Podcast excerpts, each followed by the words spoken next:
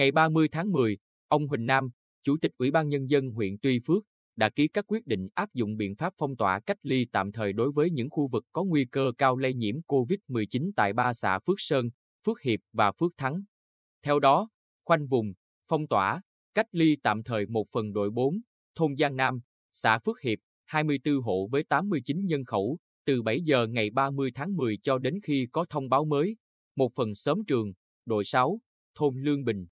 xã Phước Thắng, ba hộ với mười ba nhân khẩu, từ tám giờ ngày ba mươi tháng mười cho đến khi có thông báo mới, một phần xóm chín, thôn Xuân Phương, xã Phước Sơn, ba hộ với mười một nhân khẩu, từ bảy giờ ngày ba mươi tháng mười cho đến khi có thông báo mới.